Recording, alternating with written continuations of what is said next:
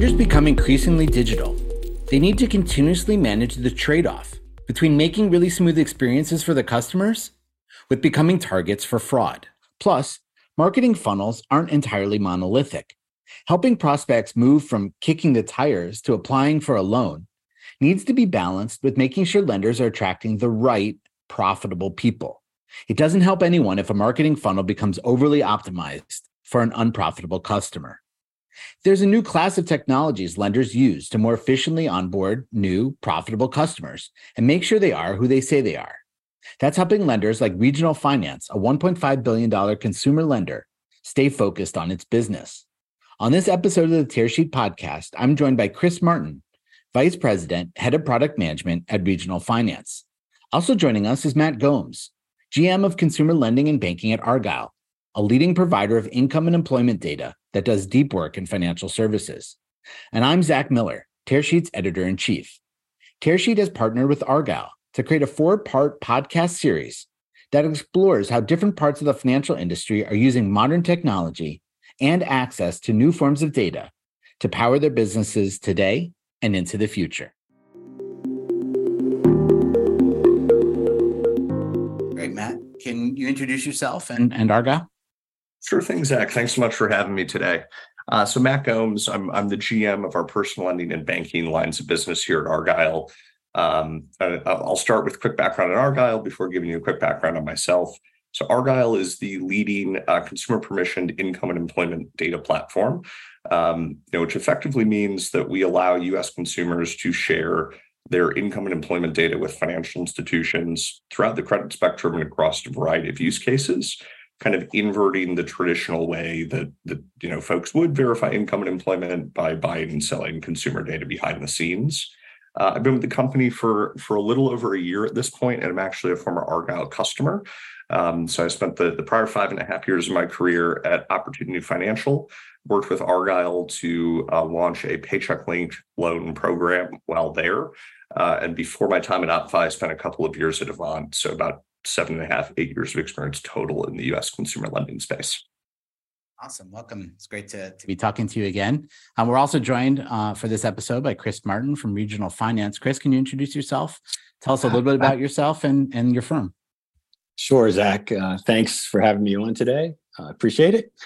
I'm Chris Martin. I lead uh, the product management team and digital transformation efforts at Regional Finance. Uh, Regional is a $1.5 billion consumer finance company. Uh, we offer personal loans through branch and digital channels. Uh, we currently operate in about 20 states and are growing and expanding nationally. Um, I have a pretty long history in fintech. Actually, before that name even became popular, uh, I spent 15 plus years at Capital One. And my first role there actually was leading the account management on the um, initial foray into booking loans on the internet. Um, so it's it's been a long time. And then over the course of my career, I've I've led digital transformation efforts, typically at the intersection of technology and uh, operations and risk functions. Um, uh, I spent about uh, two to three years in the startup world after leaving Capital One. Uh, also spent some time in consulting and more recently here with Regional. Welcome. Looking forward to our conversation today. Chris, we'll start with you.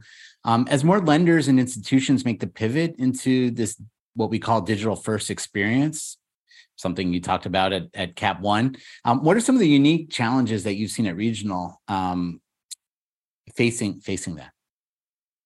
It seems straightforward on the surface. Uh, get leads, run your underwriting models, make loans. Um, but it definitely has challenges. Uh, one of the startups I actually I work with was challenged to get a mix of leads that had uh, positive marketing economics. We're actually spending more money on getting um, getting the business than than we were making on the back end. I think that's t- typical. At regional, um, we're really focused on the risk side. So uh, our our lead flow is good, but the economics in the actual um, customers coming in, we, we still are working to tune our underwriting models and, and really make sure that we've got the right customer that can be profitable on the back end. Um, so that's the the current focus for the team. So getting ROI right on the leads. Um, Matt, what about you? Given your um, exposure both uh, in, in, the fintech world as well as now servicing them at Argyle. Yeah, you know, I, I, think starting on the fintech side, so both both uh, consumer lenders that I, I worked for were were entirely digital, right? Avant and, and OppFi built built the business entirely online. Um, and I, I think to start would would totally agree with what what Chris was saying. One of the real challenges is is um, getting the credit model right and the credit performance right for folks that you don't interact with at all in person um, I, I, think inherently, really, regardless of where you are in the credit spectrum, you're looking at a higher risk of fraud if you never kind of interact with a human being. Um, and, and there's a lot of different ways that, that that fraud can kind of manifest itself. I think one of the more common ones is is what I'd call kind of like hard first party fraud. So either you're submitting fraudulent ident- identification documents or fraudulent kind of bank statements, income, you know, proof of income, something like that. Uh, and, and those are really expensive loans to book. So even if it's only, you know, one, 2% of your issuance, chances are they're not making any payments on those loans. So it ends up having a really outsized impact on, on your kind of overall loss rates. And I just think fundamentally, especially early on, like that, that's a much harder challenge to solve for if you don't have any physical interaction with the consumer. Um, I think you know industries come a long way right? Uh, probably first first on the scene are like the the banking aggregators like the plaids of the world the Yodlees. I think that technology has been around for kind of 10 to 15 years and I, I think was kind of like the, the first tool in the tool belt as it were to to reduce that risk um, and obviously you've got you know folks like argyle who who are going to get that data directly from the source specific to income and employment uh, so again, another tool tool belt to kind of fight that that hard first party fraud. On the flip side, I think there there are some some real um, advantages to being really digital first as, as an organization. This is something that I'm, I'm sure Chris has seen. It's very expensive to operate branches, right? It's it's much less uh, capital intensive to just have a centralized call center and a couple of offices and, and handle everything online versus you know having having hundreds or or thousands of leases depending on the size of the company right uh, to to operate a national footprint and i do think that you know early on you have to invest a lot in the savings into getting the credit model right and then from there hopefully you can turn it into a competitive advantage but um, de- definitely a, a I think separate but adjacent set of challenges when you're underwriting online versus in person I want to talk a little bit more about uh, identity verification. Chris, given your background in the personal lending space, can you talk a bit about how financial institutions have traditionally verified information about loan applicants? Sure. Um, historically, it's uh, been really a highly manual and labor intensive process. Um, typically, associates request information from, from customers um, that's then sent, hopefully not by email, but uh, you, you still see that um, and there's a, a, bunch of back and forth as um, you know the customer submits information the associate gets that it goes through the reviews et cetera um, typically some mix of driver's license um, pay stubs pay, maybe your passport utility bills et cetera. All that information is sort of pulled together and collected. Um, again as, as, matt mentioned there's a lot of opportunity for fraud in that space. Um, and honestly, uh, it wasn't that long ago. You might actually have to wait for a postcard in the mail uh, to to validate your address. So companies have, have tried a number of different things. I think with the technologies that we're seeing with Argyle and others like it, um, has the opportunity to to really streamline that process. Um, so th- there's a lot of uh, developments in that area. And, and so, given where regional operates in the in the credit spectrum, how would you prioritize some of the the biggest challenges that you have? Sure. Uh, well, as I mentioned earlier, we're really heavily focused right now on risk management in, in order to scale our uh, our digital originations. Um, we uh, we're having success in in some uh, credit segments and, and other credit segments. Uh, we're, still focused on how do you get the right mix of um, you know underwriting tools, some of the verification tools, um, potentially some some uh, you know onboarding experiences that may look a little bit different. Um, and it, it, it's interesting because uh, e- even with the same customer, if if we're booking them online, or if they're booking a, a, a maybe a remote branch assisted loan or, or in branch, you see pretty different performance for what you would think is the same customer across those channels. Um, and the trick is to uh, to you know get that mix right without introducing so much friction that you you wind up actually introducing adverse selection. And and you know some of your best customers are actually chased off by the, the you know the fact that the process itself is so complicated and then you're left with with the customers that you might might not want. Um, so we're, we're experimenting with companies like argyle in this space right now um, seeing some successes. I, I think uh, still working to figure out the right mix Matt, how about you, given your client base? Are you seeing some of this adverse selection as well? Yeah, you know, I I think um, it's it's a real concern, frankly, throughout the credit spectrum. Uh, you know, logically, I think a lot of folks assume if you know if you're operating in this kind of like prime, super prime space, risk of either adverse selection or, or fraud goes down because you know underwriting someone with an 800 FICO is less risky inherently than underwriting someone with like a 550. Um, and that's that's true on a per consumer basis. But I think one of the challenges that um, again, kind of prime, super prime lenders like LendingClubs, SoFi, credit unions, the, the challenges that they face is that the, the average loan size, the average ticket size of what they're underwriting is much larger than say what what an OppFi would underwrite or or what I believe regional underwrites from uh, you know from looking at, at some of your earnings transcripts. Uh, and so the the the challenge you have there is it only takes a couple of bad loans again to have a really material impact. And uh, if you introduce too much friction, then high performing 800 FICO folks are just going to abandon your process and go to the next process. And you know, places like or you know, online properties like like you know, Credit Karma, LendingTree have made that easier and easier to do over time. Um, so getting that mix right is is definitely a challenge. And I would say it's it's kind of the the number one problem that a lot of our our clients are solving in the personal lending space. It's how do we introduce the right verification step to the right people at the right time and and do it in a kind of as as um, frictionless a way as possible. So definitely top of mind for for really our, our, our whole client base. It sounds like getting that right is as much a, an art as it is a science. What are some of the other things that you guys are doing at Argyle, Matt, um, to helping solve for some of these challenges?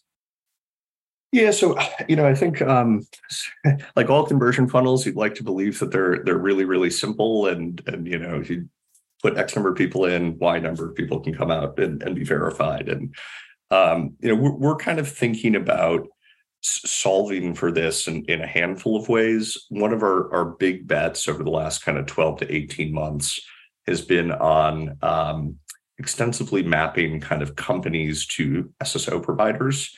So one of the common questions we get is, "Great, love that you cover you know the majority of the U.S. workforce, um, but how many people actually know their credentials, right?" And uh, the answer used to be, well, a lot more than you think, because 55% of people are actually shift based and they're in there all the time, and you know another 20% are working gig, and, and we have great coverage there. Um, but now we have we kind of have another answer that we can add to that, which is well, even if you don't know them, and you know, I'll put my hand up and say I am someone who does not know my uh, credentials to log into payroll. I do, however, know my Google credentials, which is the SSO provider we use to access everything every day. Uh, and so now we're able to say, hey, you know what? It's actually okay if someone doesn't know their credentials, uh, if they don't fit one of those two boxes I mentioned, um, because we've continued to invest in kind of that SSO mapping and, and coverage we're able to again support more and more folks in actually completing the process versus just say necessarily finding uh, you know their employer. The other thing that we focused really really heavily on um, it's just kind of data completeness and, and, data accuracy and this is something that we worked we worked a lot with regionals uh, credit and risk team on to get their feedback. Um, again, it's it's great if someone connect to their payroll platform. It's not super helpful for clients like regional if we don't return useful data to them. Uh, and so we've we've also focused really really heavily on data completeness.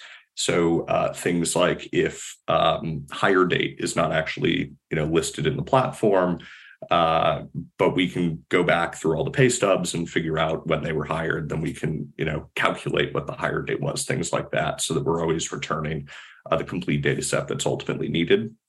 I do think that's um, kind of a, a, unique investment that we've made. I'd, I'd, kind of you know compare and contrast against going back to banking aggregators that have been around a bit longer. I think you know lenders need to do a lot more with that data to get to the same level of comfort with someone's income level.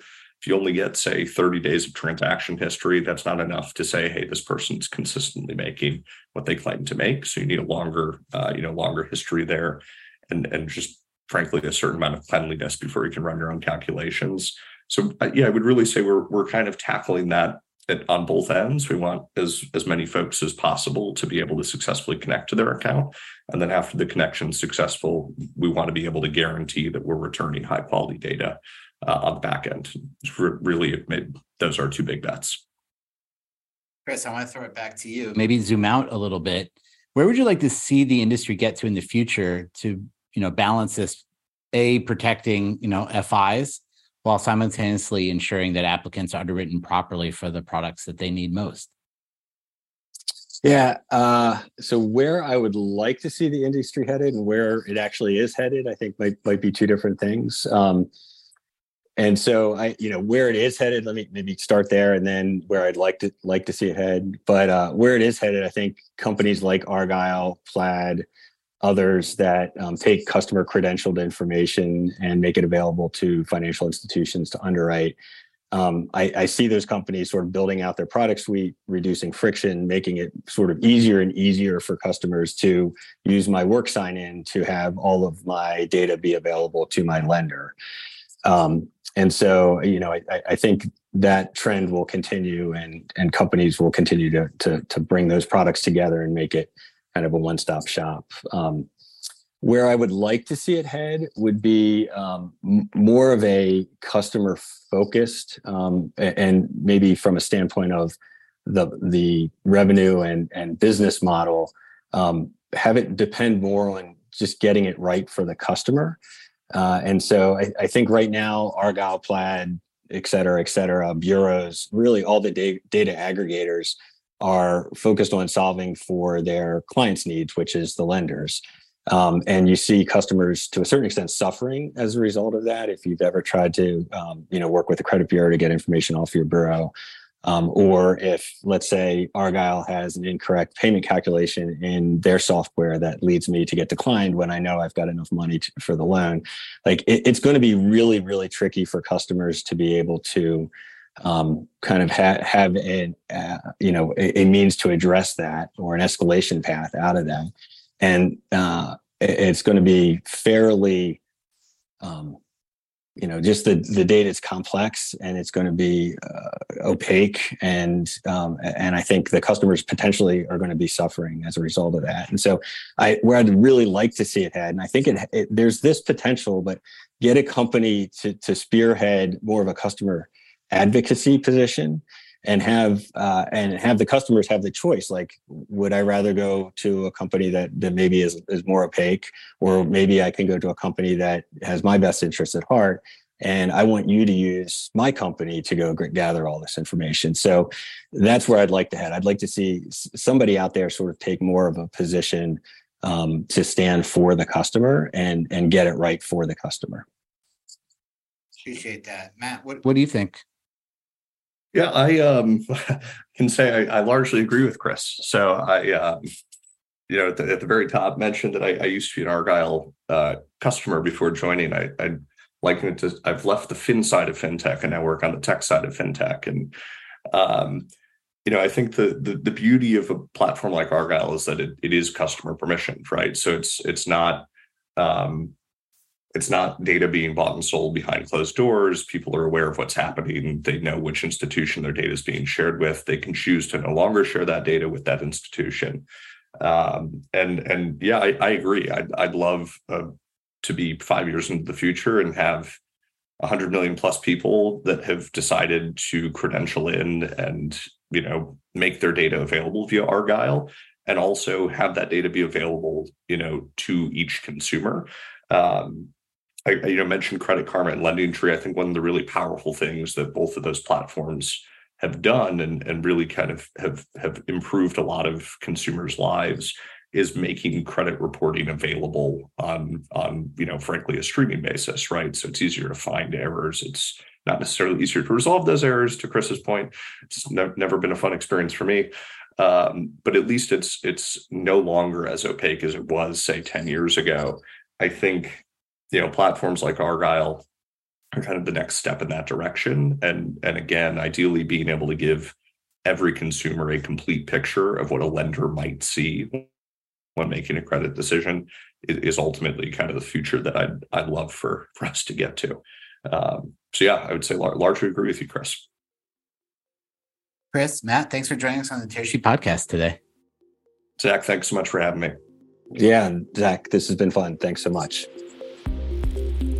On their way to digitization and growing their digital service area, lenders inevitably have to deal with a growing amount of fraud.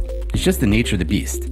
Wherever a lender targets on the credit spectrum, they will have to contend with acquiring and onboarding profitable customers. With new technologies like Argyle, they're able to both open the aperture wider to create good experiences for the customers while simultaneously keeping out the bad actors. This is part three of a four part series Tearsheet is collaborating on with Argyle. To read the transcript for this episode and to get access to the other episodes in the series, please go to our website.